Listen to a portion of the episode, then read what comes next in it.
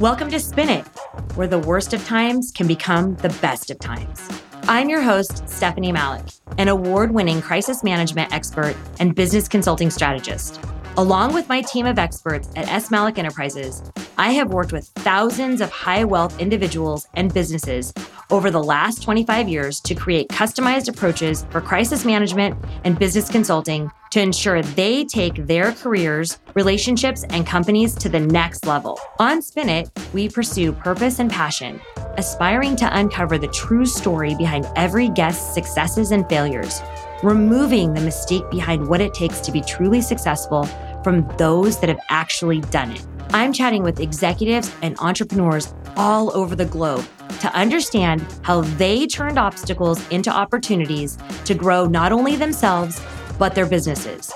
I want to impact and inspire you and as many people as possible, not by blurting out the same old motivational phrases, but with the truth and authenticity behind real success, along with the roadmaps and methodologies it takes to get there. Whether it was a scandal, a broken business model, or simply navigating the noise, we want you to learn from our mistakes. It's all in how you spin it. Today, I'm so excited to have one of my dearest and closest friends, Claude Silver, on the show. She is the Chief Heart Officer of VaynerMedia. And what does that even mean? We are going to go through that in so much detail everything from athletics to empathy, as well as her perfect hiring avatar. I am so excited to have Claude on the show, and I'm excited for you to get so much value from her. Claude, thank you so, so much for joining the show and taking the time to get together with us and share so much wonderful information with our audience. I can't tell you how much I appreciate it. Yay. I'm so happy to be here. Thank you. Thank you. Thank you. Yes. Yes. So I have reworked a bunch of questions and I figured the third time is an amazing charm. I think so. Let's do it. Um, these are harder though. These are not so easy. so it's funny because every single time I talk to you and it's so frequently and it's again so enlightening and so it builds me up so much. But I literally find out new things about you every day. So last week, I got an email from Scott McGregor asking me to be in the upcoming book. And I said, yeah. And he's like, you know, an, an essay on gratitude. And I was just like, oof, that like one page. I'm like, I can go on, I could write a book on that. And he's like, no, no, no. He's like, just, just an essay on gratitude and life lessons. And I said, okay, great. And I literally opened the book and there was your essay. Oh, wow. And I had I mean, I don't want to take away from from your heart, okay? But I had a very similar relationship with my nana. And she was my best, best, best and dearest friend. There was nothing she didn't know, and quite frankly, there was nothing I didn't know, which at a very young age is a little tricky. That's right. That's totally. um, but it was it was incredible and i was reading this about you and i just got like tears in my eyes because like when you tell somebody your best friend is your grandmother it's kind of like a little bit but my my grandmother was the first she came here didn't know any english whatsoever was horribly horribly poor raised children on a farm with 60 cents a day her level of humanity and gratitude and love and honor of others was exceptional so Tell me about your Nana and tell me what the biggest lesson that she taught you. Well, now I know just why we love each other even that much more because it's very, very special to be raised, especially emotionally raised by a Nana that is so full of love and life and resilience and generosity and gratitude and empathy. And, you know, my parents tell this story that my nana was here in New York City the day I was born. She had she was living in Chicago. I guess I maybe was a day late. I don't know. She was on her way back to the airport when I guess maybe she called my dad on a on a payphone came rushing back to the airport, to the uh, hospital, Lenox Hill Hospital here, and she was carrying all these shopping bags. And so my parents always talk about these shopping bags Nana came into the delivery room with. And Nana was there from the minute I was born. I was there with her almost minutes before she died. My dad was in Santa Fe, New Mexico with her. And my brother and I were on the phone here in New York, and we were both, we were all saying the mourner's Kaddish in Hebrew together as she was slipping away. My dad did such a beautiful mitzvah, a real gift to us. And so it's just a beautiful bookend there.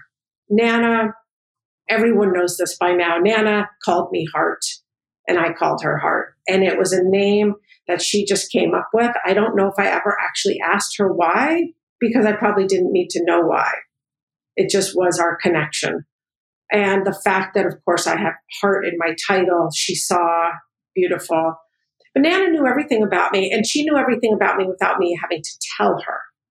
Yeah, see, that's the special part.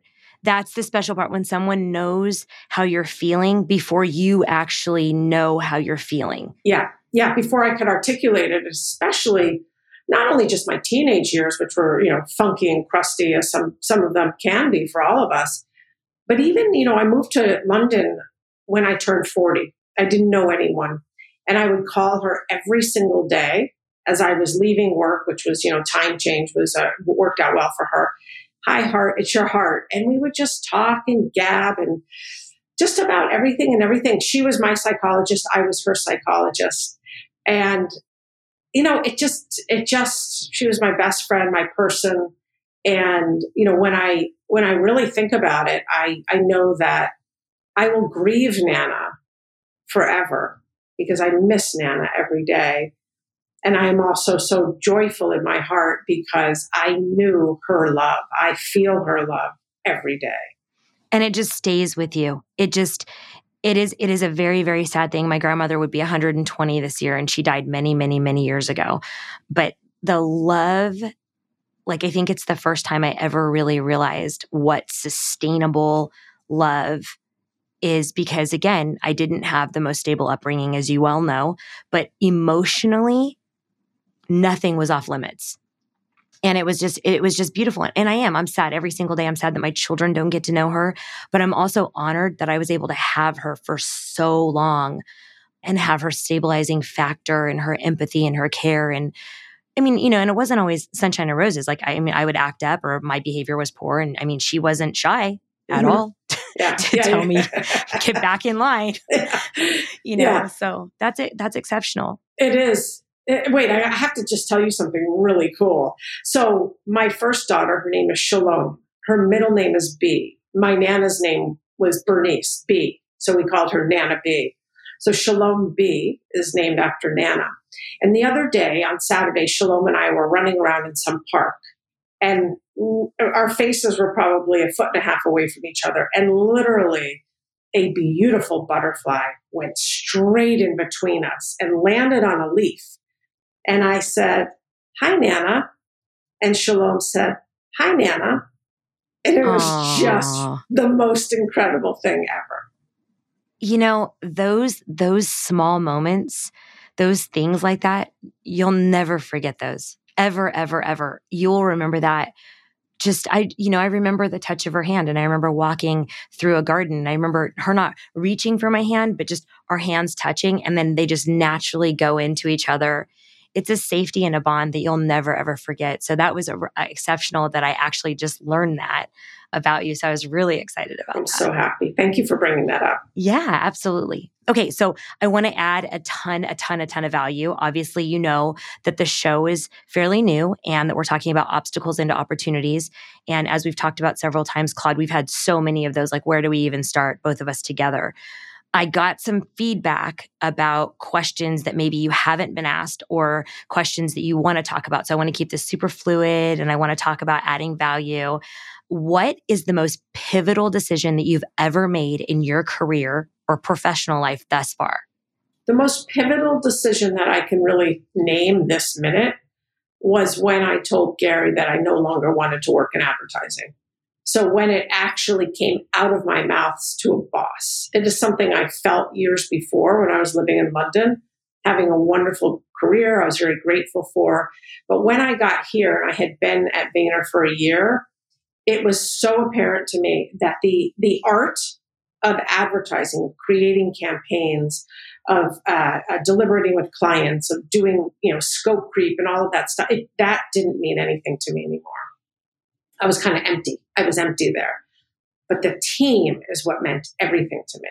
So taking that risk, by the way, I worked with a coach. I hired a coach to help me not only uh, get very clear on what it was I didn't want to do, but help me find the words to go and resign to my boss, Gary, who is not the easiest person to resign to.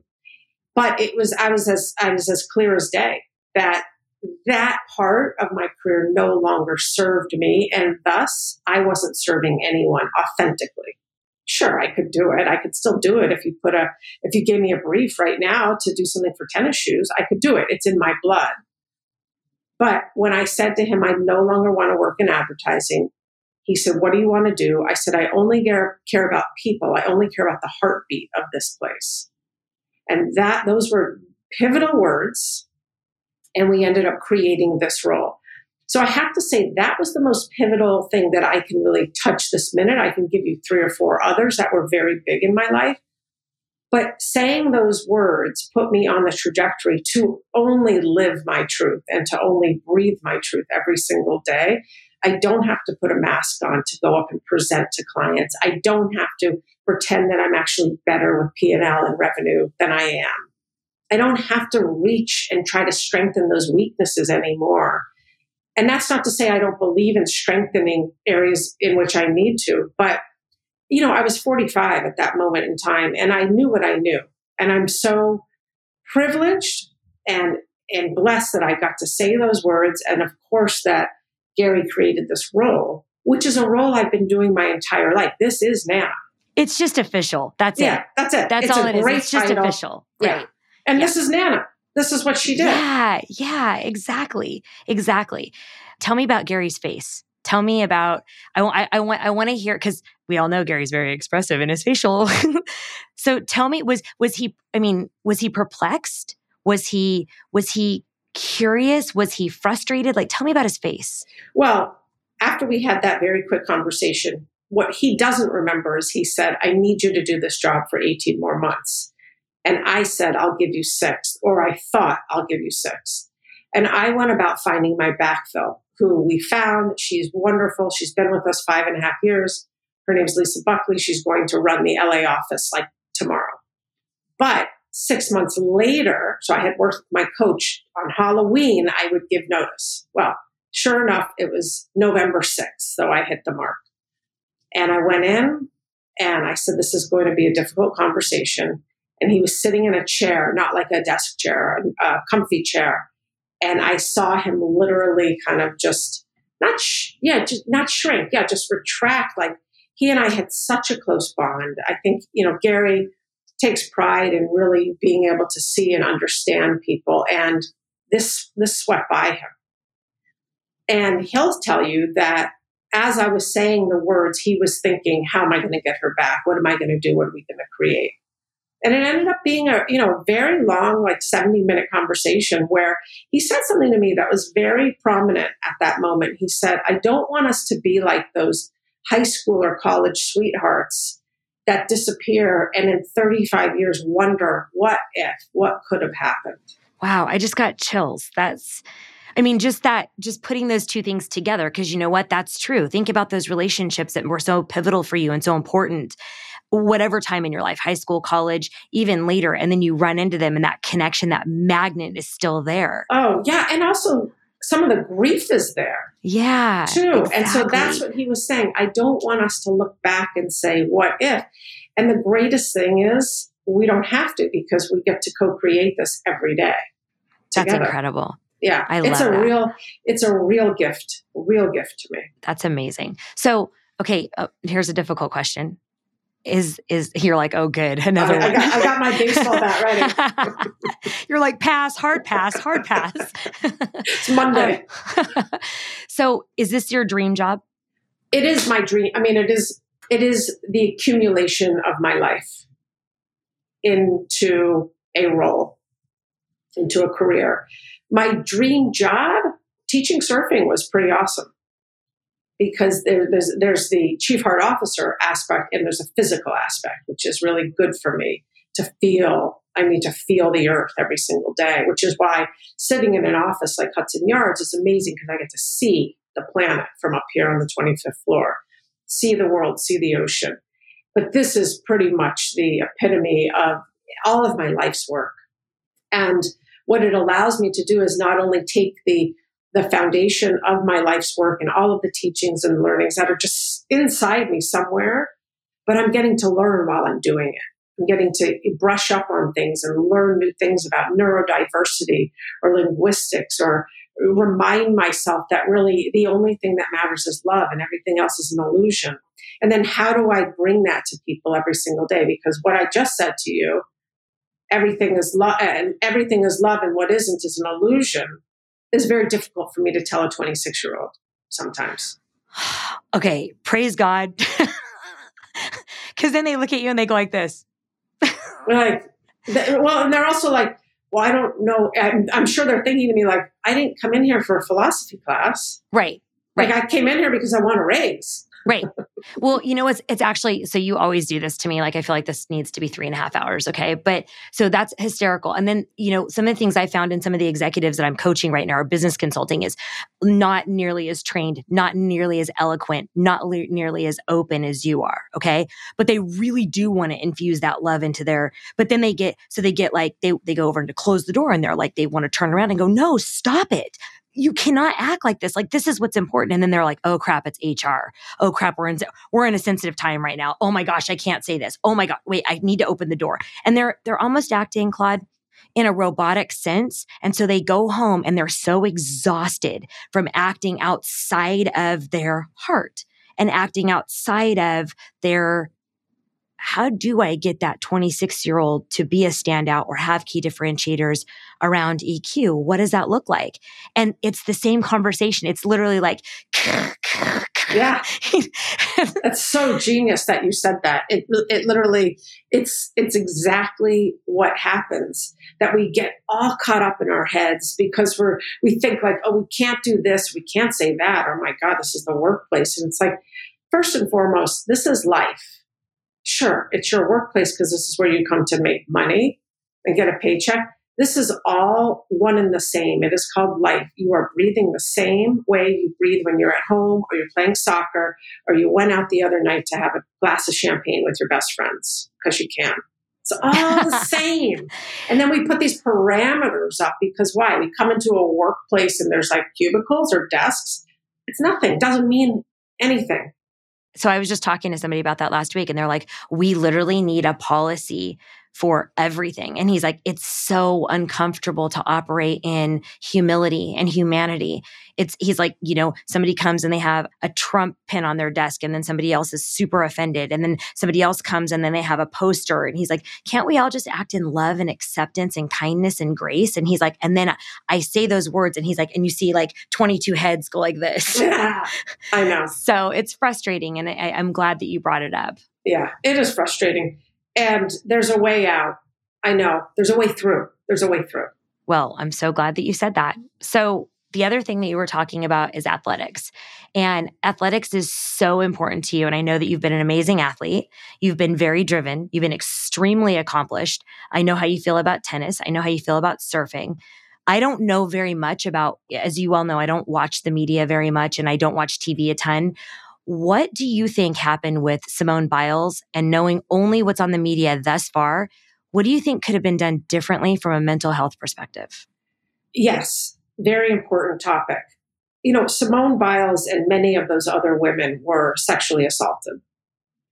And I don't really know if we've come to terms with that, if we really understand what the trauma is like what the pain and denial is like, what the shame is like, what the secrecy is like. I don't know if we really understand that unless it's happened to you. And then to bottle that with a healthy dose of resistance and adversity and then go out and break world records and Olympic records and vault and do floor routines and you know do somersaults on a balance beam that's the width of our iphone I don't know if we've actually really come to terms with what it is like to have pressures as an athlete of that caliber.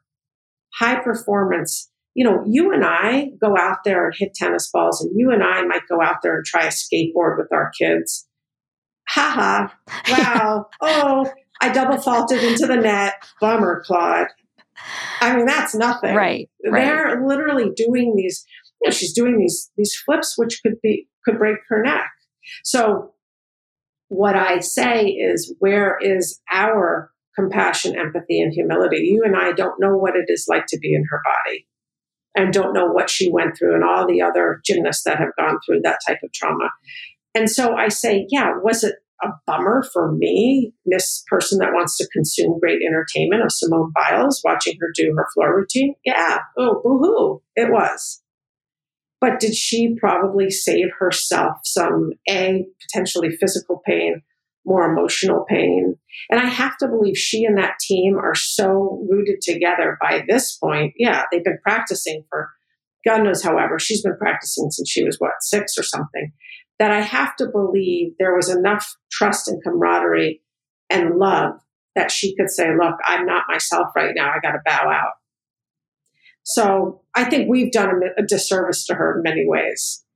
Right. Well, I think, I mean, like we've talked about before, I think, I think to many athletes, um, I think to many athletes, the one thing I wanted to get from you is again, none you you said it very, very, very um, eloquently. Again, Claude, is you, we don't really know what we don't know. You know, we just don't know w- what are some areas of support that maybe would have made her feel more supported or more maybe that she could have come out a little earlier and given somebody else that spot. Because i also want to think about how everybody trained and everybody trained and really there was another spot of that person that didn't get to compete because of this. What could we have stood up differently? Well you know i imagine that those people that were traumatized by that that coach I, I have to only imagine that they've received some kind of help, treatment, support, counseling. I don't know. You and I have no idea. My question, though, is how deep PTSD runs deep. Right. And, and not only does it run deep, you also think you've dealt with it and you've gone through the counseling and you've gone through possibly you know some people it's so deep it's medication and counseling some people it's it's emdr some people it's neurolinguistic processing whatever it is and then all of a sudden years later, that flood comes back. Yeah. So, how could we reverse engineer it? Okay. Well, really taking care of the people that were affected, and especially those people that are about to go on a global stage and maybe check in. You know, again, you and I weren't there behind the scenes, or we're not there in the locker room. And I imagine that Simone Biles might have had the sense of it a couple days prior you know, you know when you're not right. Like I was just telling you on a completely different level. I knew years before I said to Gary, I'm done with advertising, that I was done with advertising. I just didn't have the cojones to say anything until I finally was done with advertising and I was I felt safe enough and secure enough inside. I think we always try and check ourselves, Claude. Or like, are we done? Was this a bad day? Is this a bad like what's happening for us? Like, are we really done? But you're right. We know exactly when we're done. We know when we're done yeah, we have something which is amazing, and I don't know if any other animals have it, but we have like gut instinct. we have our stomach, which speaks to us, you know, our intuition, all of those things. So, but the, the moral of the story is like, what would have happened had she gone out and, and performed? And maybe she would have done great. Maybe she would have broken a leg. Maybe she would have hurt herself in a, a worse way. Maybe in five years' time, she really would have hurt, hurt herself. And maybe she wouldn't be here any longer. I don't think we, and I'm saying generalization, we have scratched the surface on what emotional health and wellness is really about. Well, we prove that every single day. Every day. And when I heard, you know, this is completely off topic to an extent, when I heard that the second killer of teenagers is suicide, I just heard this the other day, like a day ago. And I, you know, I've had people in my life uh, that have uh, decided to take their life that that we have to pay attention to that. We have to pay attention to that. That is some serious, serious. That is a massive cry for help. And it's if it's happening in this country among our teenagers, then what's happening with that generation right before? Exactly. Yep, that's exactly right. Well, thank you for talking to me about that. What is one question that you wish somebody would ask you that they never ever bring up and ask you? Oh gosh, I don't know. Uh, there's so many in the workplace. There's like, how did I know that I, I, I was always that person that knew I had potential. And whether or not it was Nana telling me, some teachers telling me, or that inner gut telling me I always had potential.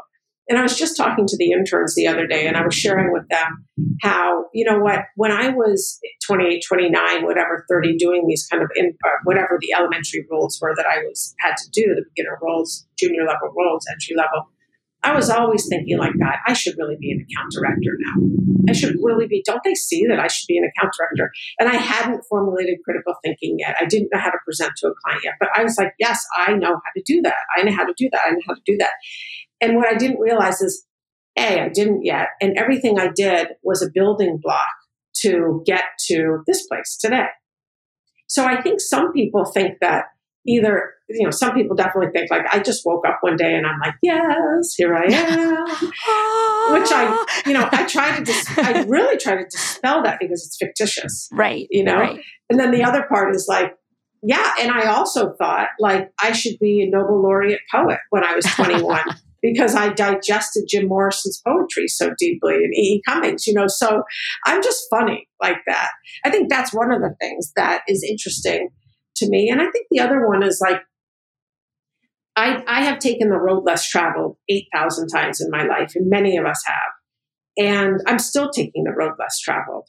You know, if you think about it, I'm a, an older mom with two brand new kids, two and a half, two months old. I mean, what the heck am I doing over here, right? But that's the road less traveled.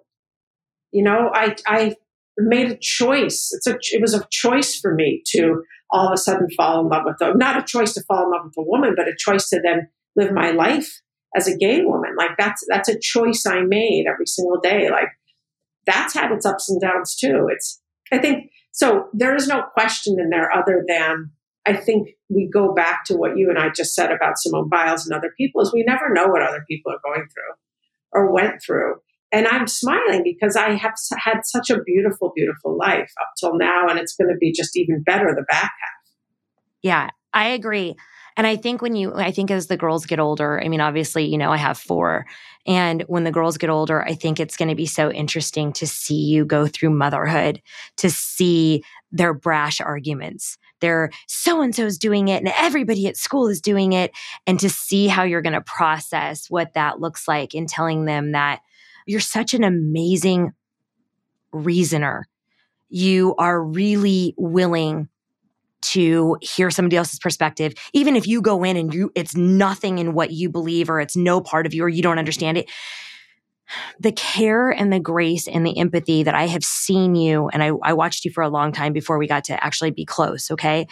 I just remember just sitting back and just and watching like you didn't have any part of that. Like you didn't think that, you didn't believe it, but you were so willing to hear somebody else out.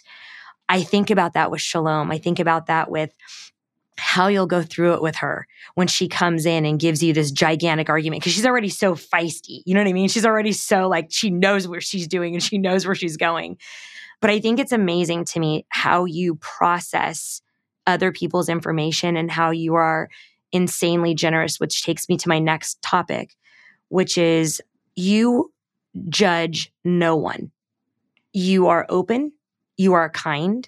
If you share an opinion that maybe not is not of your own opinion, you say it eloquently and generally it's in question form. Generally, it's like, oh, I'd love to hear more about that. You could be seething inside. You could be frustrated, annoyed, irritated. You're not getting answers fast enough. But you always ask graciously and kindly. When do you get drained and when do you get tired? And what do you do about it? Thank you so much, by the way, for everything that you said. That's beautiful. Thank you. Um, I get drained when uh, I got drained right after the murder of George Floyd. And I was holding a lot of raw emotion at work and raw emotion in the universe and my own raw emotion and didn't have answers for it and didn't know what to do with it. And the raw emotion really at at a certain point I I do want people to take accountability for what it is they share. I can hold a lot, but when it's something as heavy as that and I can't solve racism by myself and I wish I could, I I got drained. That was very heavy for me. What did that look like? It looked you would see my face get we have, we probably even spoke around that time when I was really tired. It was last, obviously, it was last summer.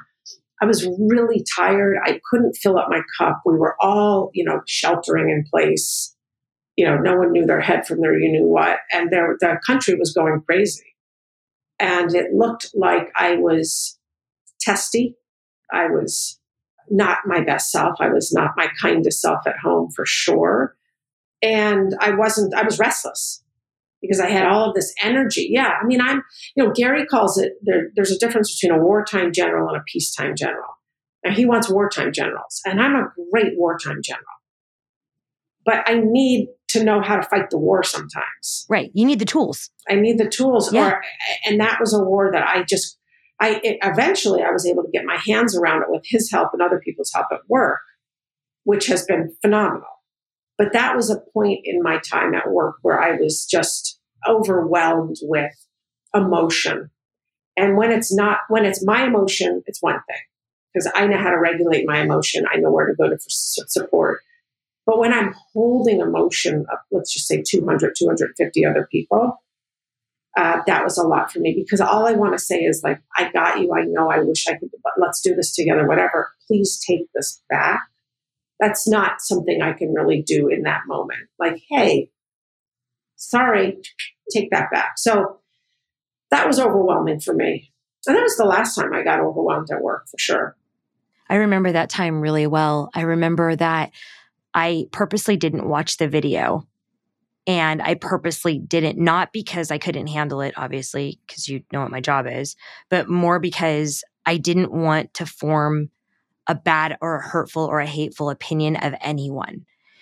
And I mean, Claude, to your point, it was coming every single different way. And and then my kids were forming opinions, and then and then their parents were forming opinions. And then there was a lot of just, like you said, there was just a lot of hate and I could not be a part of it. So I I know to your point, I know holding that and going, I can't impact or affect change right now. I don't know what to do. And that was literally, I was like, uh, I, I, I had for the first time in so incredibly long, I had no answer. I had no words. I had no way to hold any comfort, love, share. I had nothing. And that was a real giant punch in the face. yeah.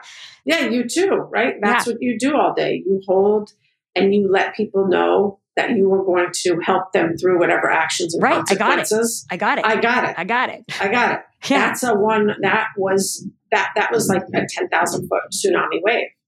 And anyway, I mean, we're still dealing with that, but but I think that there are more of us now on solid footing to do it together. So how did you recharge? How did you recharge from that? What did you do? What were some of this? I hate to use the word self care; it's so weird. But what? How did you do self care type things? What do they look like? You know, that was a tough one for me because I was again, I wasn't you know able to go get massages or anything as elaborate and eloquent and entitled as that. So it was a lot of walks. It was actually a lot of walks, and really, this sounds as corny as it is, kind of like stopping and smelling the roses, stopping and noticing where there was a little bit of beauty. And again, I at that point, Shalom was, you know, 18, 19 months. So seeing the world through her eyes was a way to recharge in many ways, as exhausting as it is to be with a toddler.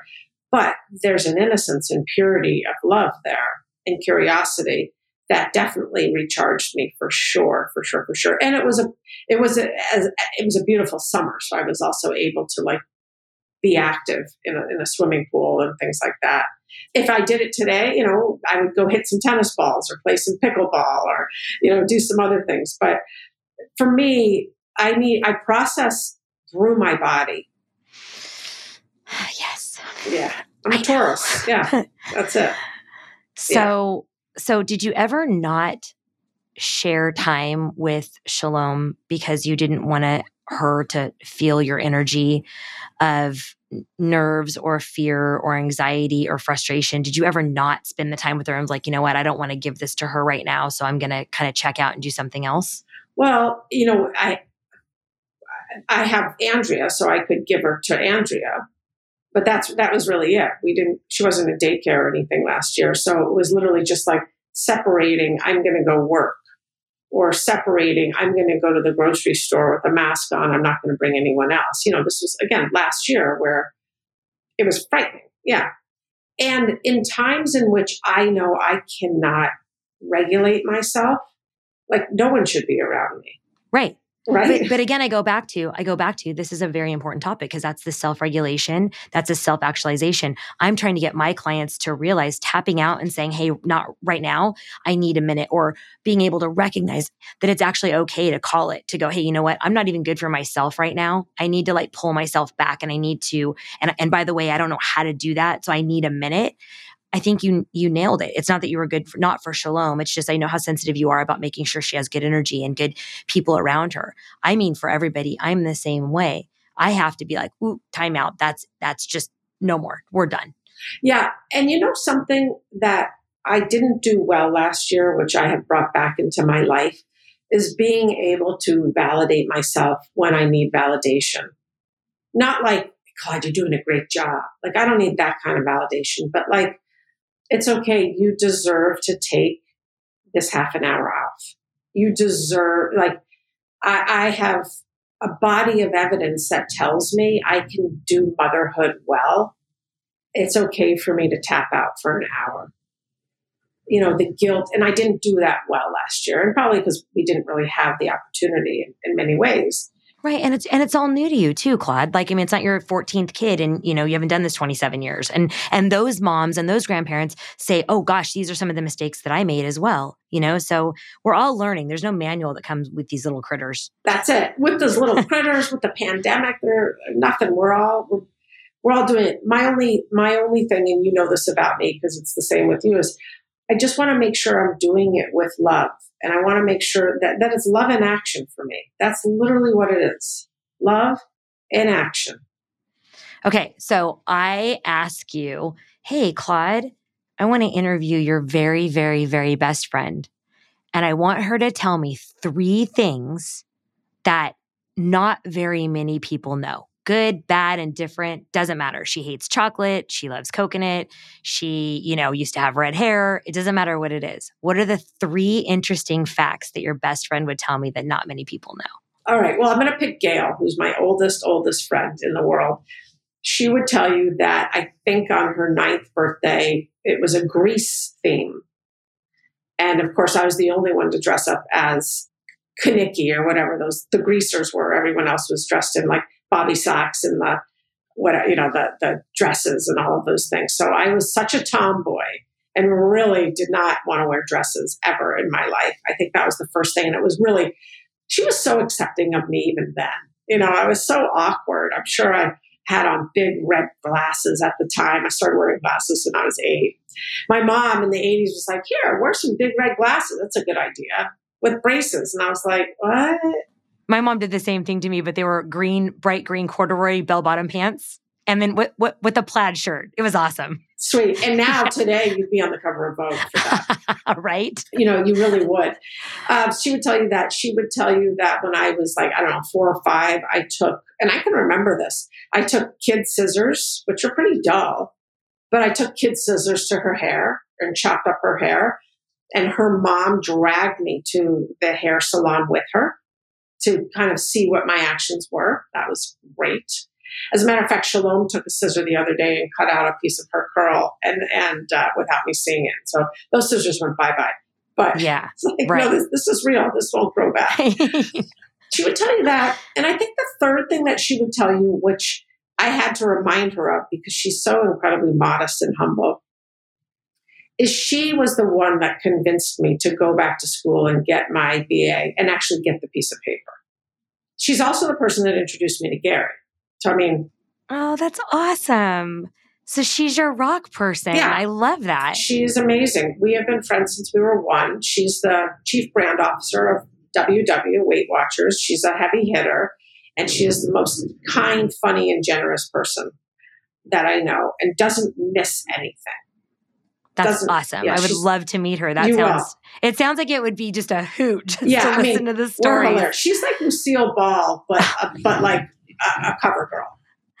I love that. Okay, if I handed you $1 million and I said, go create any program that you want, I don't care what it is, your only caveat is you have to make leaders better and more impa- impactful, where would you start and what would you create? I would probably spend an enormous amount of time and money either taking people to Outward Bound or creating some kind of wilderness leadership program for them, for leaders, uh, where you had to leave all of your precious items at home and work with each other to figure it out. How to get out of the Grand Canyon, whatever we were doing, how to cook when you have no matches, where, where to go to the, what do you use when you need to, you know, there's no toilet out there. So I, I would do a lot of that because it's it's more survival, but obviously no one's going to die. I mean, I mean, I mean, let's not be, let's not make any yeah. crazy, like, you know, right. they could survival of the fittest. They could. And by the way, I know not everyone's comfortable in those things. So, like, that's even a challenge too. But that's where empathy and teamwork and trust come in and, you know, being able to be vulnerable, like, hello, uh, yeah, what am I going to use to wipe my butt today? A pine cone looks good. Mm. Yeah, you know that but being com- being being so insanely comfortable, being uncomfortable, is where all the real true growth and the, and the and the real the real I guess grit to leadership skills, like the real stuff, not the learn stuff, not the book stuff, not the Harvard stuff, not that I've been in business 20 years, but the really hard how do you go tell people that they're being laid off because of X? Or how do you deliver bad information about somebody passing? Or like those type of things. Only collaboration and grit in those situations are what make you so solid. Yeah. And watching other people do it and picking up on their their ways, their vibes, their, you know, the, the beautiful the eloquence that they have. So that is one thing I would definitely do.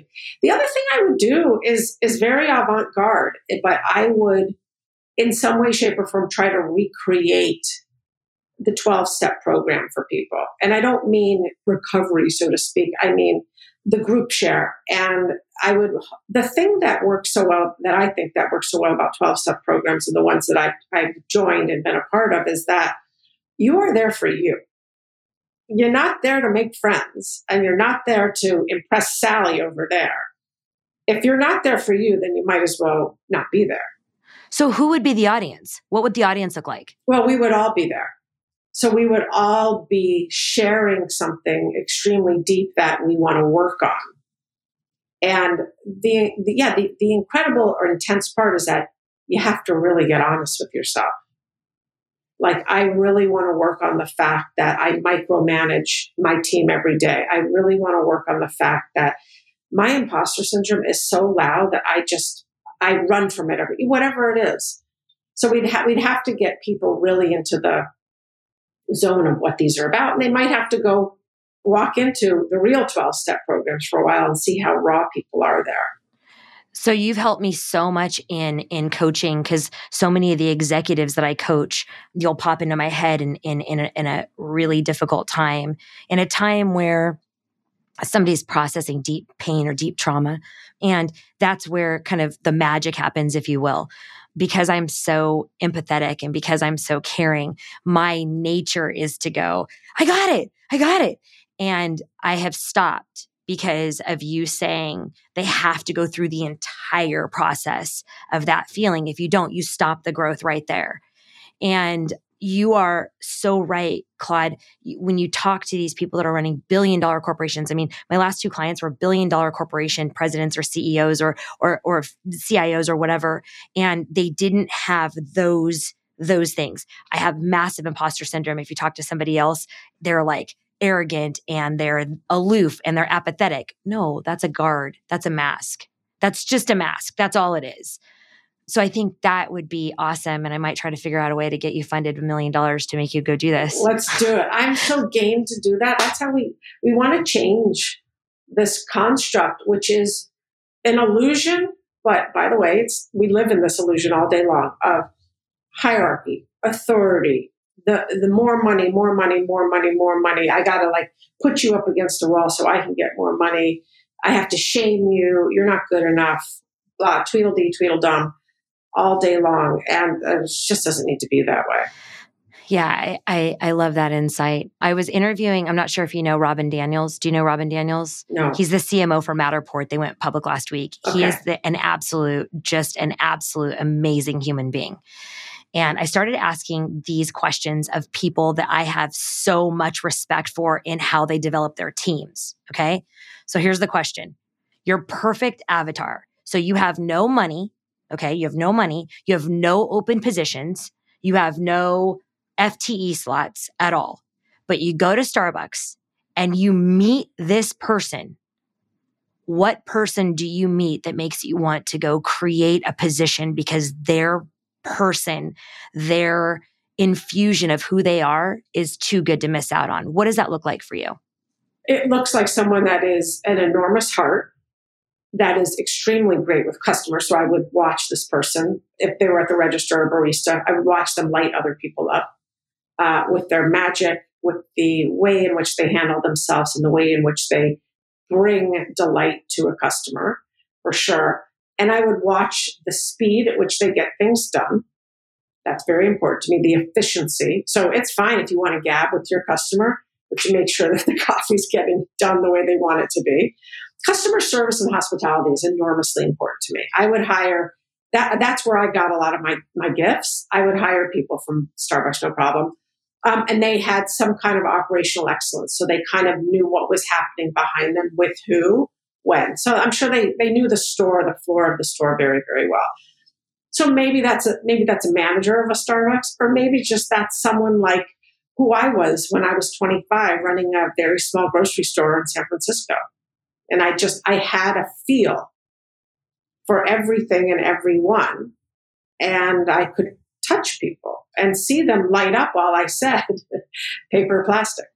I love it. Okay, so I just figured out how we can make like $10 million in like three months. Okay, great. We have to we have to teach a bunch of 25 year olds that skill. Done. Ready? Yeah. Ready, go. Let's go. Let's go. That's it. That's hysterical. I love that. And that's amazing. And it, it just is um, so aligned with everything. It's about having grit, tenacity, efficiency, and being a kind person and lighting others up, igniting who they are inside, making them smile when they didn't have a reason to smile that day. That's it. And your smile, I mean, they, I always say this your energy introduces you before you even speak. So, how are you going to walk into the room? How are you going to be in that elevator? How are you going to be when you're walking into a Starbucks and someone greets you? Like, those things are really important to me. They really, really are. I think that the more we do that, the more tender and compassionate the world and kind the world will be. And we need that desperately right now. So, if you could meet one person in the entire world and time or money was absolutely zero issue to get to them, who would it be? Um, His Holiness the Dalai Lama. I would. And there's some others that come to mind immediately too Michelle Obama, Deepak Chopra, Oprah. So, all very spiritually connected people. Yeah, spiritually connected and people that live, His Holiness the Dalai Lama, live with a kind and compassionate heart. And that's their only belief in the world. Yeah, that's so interesting because people are so, people don't lead with that, people end with that. And That's if they right. began to walk through and lead with that, so many things would change. So yeah. many things would change. Yeah. Eh, yes. Eh, right. We just need to dismantle some other things so people okay like, so we're running out of time and i have no. I, I, know i'm like no we're not no, no. we're not but it's okay because the audio is not going to go through again and i'm going to call you on monday so okay do you believe that empathy can be taught or trained into a workforce I do, because empathy is the emotion, kindness and compassion are the actions. And I do think you can teach kindness and compassion. That's actually a really good perspective. I hadn't thought about yeah, it like that. I, I don't think you could say, hey, Stephynie, just try to sit in my shoes for a second. I think you can imagine what that might be like. But I think if we can train empathy through kindness, through compassion to open the door to what another person might be feeling, going through what their experience might be like, I think that's that's the ticket. I think that's amazing. I think that's a, a really new perspective. I haven't really thought of it like that because I am always saying to my younger ones, my younger employees, or I, I shouldn't say saying because I'm not, I close my door and I'm trying to think of a better way. Like, how do I let them know how they impacted somebody else's day by not going that extra step? Or mm. how do I explain to them what executive presence looks like? It's not this stoic, you know, like, you know, demanding type thing. It's, it's more of an ease of humility and grace and, and presence. And how do I teach that? And so that's a really great perspective. Have you ever walked away from something because it just felt way too hard for you to manage right now? Sure, some friendships. Yeah, some friendships that were too too taxing. and we're a little bit too taxing or demanding and boundary crossing. Yeah, I have not not any time recently, but I certainly have before, which is you know, when things you realize like, gosh, I don't feel like this with any other person. Hmm. Right. This has never happened before and it continues to happen here. Yeah, what's going on? And we're like friends. Right, right. Yeah. Okay, so one of my last questions, there's two. Where do you see things trending from a future corporate environment for love, care, kindness, and empathy? So, your specific job and what Gary has tasked you to do, where do you see it trending for every other corporation that may not be so lucky to have a chief heart officer? I do believe that this type of role will evolve and more and more corporations maybe not the ones you touch necessarily today, but more tech corporations, more media corporations are going to trend in this way. I do think so because of your workforce. So right now we still have the five multi-generational workforce, but soon enough boomers are going to retire. And soon enough Gen Z is going to really take over with the younger millennials and they just they demand this. They demand respect for their mental and emotional health. They demand purposeful work. You know, they demand knowing that there's a diverse workforce and where does your money go to. They want to know that stuff. They they check and see. Well, you work with this client and this client back that politic uh, polit- political person. Like I don't want to work for you. Right, right. What does it look like? So tell me what you think. So as I see it more and more, and, and I'll, I'll, just share with me for for me claude people are talking about you know we've we've done several diversity equity and inclusion audits. But then what's interesting and, and i will say i'll share very openly it's been very frustrating because a, a dei audit is paper. It's looking at it's looking at information that is that that's data. It's not touching hearts. It's not having hard conversations. It's not going in and actually having hard conversations. So we stop doing dei audits unless we get the actual in person conversation with the subset I choose. You don't get to choose. I get to choose. And my frustration has been people don't really understand it. They say they shake their head this way and they say that they understand what diversity, equity, inclusion is. In fact, I've had some people be so brazen to where I'm in a C-suite conversation with the executives and I've had them say, "Hey Steph, what are you looking for for this diversity, equity, inclusion audit?" And I'm like, did they just ask me what I'm looking for? Right, right. What do you mean? What are you looking for? I. I get, I right, but I get so like, and then I'm like, literally, and you know me, like I get very awkward. I'm like, why am I here? I don't know what I'm doing because this is your call. You have people that are leaving. You have people that feel unheard. You have people that feel unresolved. You don't have development programs. You have so many, like, there's so like. And then we do it, and they're like, oh my gosh, Stephynie, thank you so much. I cannot believe the data that we have. And then they don't follow up with the recommendations. How do we do it better, Claude?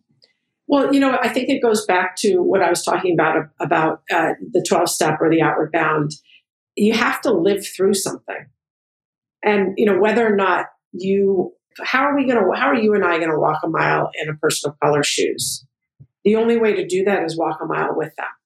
Sure, we could use virtual reality. That could help us too, by the way, because you and I do need to go to a different reality because of our, our skin color. But we need to walk a mile with people and understand what code switching is about and understand how you and I go into a Starbucks and you and I might get served first, whatever it is, or the language that's used with us might be very different. These are things they they are subtle, most of them. Some of them are unconscious, but this is what's happening every single day. So that's how we need to do it is we need to attach action to what it is we're talking about. There's data, yeah, and then you need to go and talk to those 20 people that uh, have said that they are AAPI people of color and like ask them how safe they feel about riding the subway. Maybe ride the subway with them. It doesn't take a lot. It's called common sense. And it's called remembering that we will never know what another person is going through unless we are with them, ask them, supporting them, uh, in, in lockstep with them, riding shotgun. That's the deal. Well, I think you say something that is like so interesting because you say it's common sense. You wouldn't believe the head tilt. You wouldn't believe that, oh, not here.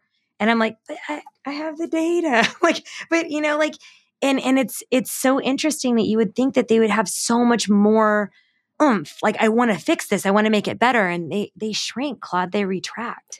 If we put everyone if we gave like everyone uh, some psychotropic therapy like gave everyone some like ketamine therapy for the day healthy monitored ketamine therapy this world would be a much better place. You know and i'm not sponsoring drug use i'm sponsoring therapy you're like yet. Yeah but i'm sponsoring like we have come, myself included, so far from where our children are. We've put so much stuff up. So it is common sense to Shalom not to think about a person's skin color right now. She doesn't see it. What it, you and I and everyone else learned something along the way that ended up working for our families and then working for our friends, working for our friendship groups and stuff like that. But again, I go back to this kind of, it is so fictitious. And that's why I just want us to get real and get real about like everything out there is, is man made. We can retrofit, right size everything with more love, more generosity of spirit, more, hey, how are you doing today? And then looking at them and then pausing. Yeah. Yeah. And how are you looking doing? at them. And how about this? Like, I'm rooting for you. I got your back. Yes. You can Yes. tell me anything. Right. Let's start there. Let's start there. Okay, I promise my last question, but I have to ask. I promise. You know, I we I talked to you before a little bit about you and Gary. Like, did you do you guys fight? Do you guys argue? Do you guys get into it? Here's the question though. Okay, listen to this. You guys have such different like personalities. Like you guys, you guys message so differently, and you guys are like everybody goes, Claude's so cozy. Like she's so like, and Gary's so. like you know so how so do you guys fight argue what does it look like and are you guys really that different I don't think we're that different. I really don't. I think we have very similar hearts and we have very similar areas of improvement and very similar ways of seeing the world. Uh, we don't fight. We don't argue. I mean, he's my boss. Yeah And so. and you're like plus i'm always right Oh, so yeah, yeah. you're like and then there's that like hello Oh my God. The amount of times I have to say I know to him. I've come to that place where I don't ever want Gary to tell me something first. I want to make sure that I was on it first. Because that's his job isn't to tell me something. My job is to tell him something. Anticipation is a huge skill that a lot of people lack That's right. That's called waiting tables in bartending. yes yes Yeah. it is So, uh, and by the way, he's, I, I'm not going to tell you he's cozy, but he's super warm. yeah You know, well and that's why i said when i was when i was hearing that's the reason claude just so you know the reason why i asked that question like that is because i don't get that i get the i get the more of like listen to me i can make it better I can make it better. right that's what i get more from him i just get you're a little bit more relaxed about the same message Yeah. Yeah. Yeah. Totally, totally. And uh and I come at it probably with a little bit more of an emotional slant. You know, he's like bravery and I'm like emotional bravery. right you're like let me make that a little bit less edgy totally. claude thank you so much Thank it's you. i can't believe that we could literally talk to each other like once a week and come up with so many oh different. Oh my gosh. I just thank, Thank you, you. so much for the time and I really appreciate it. And I can't wait to have you back on the show. So thank you so I much for can't wait. everything. Thank you, Stephynie. This is the best. Love you. Bye. Bye. Thanks for listening to Spin It. If you enjoyed listening, don't forget to hit the subscribe button to be notified when a new episode is released. The best way to support the show is to leave me a five star review on Apple Podcast or your favorite podcast app. And if you want to hear more from me, hop over to Instagram and follow me at Stephynie Malik. That's Stephynie with a Y, S T E P H Y N I E Malik, M A L I K, or visit my website at stephyniemalik.com.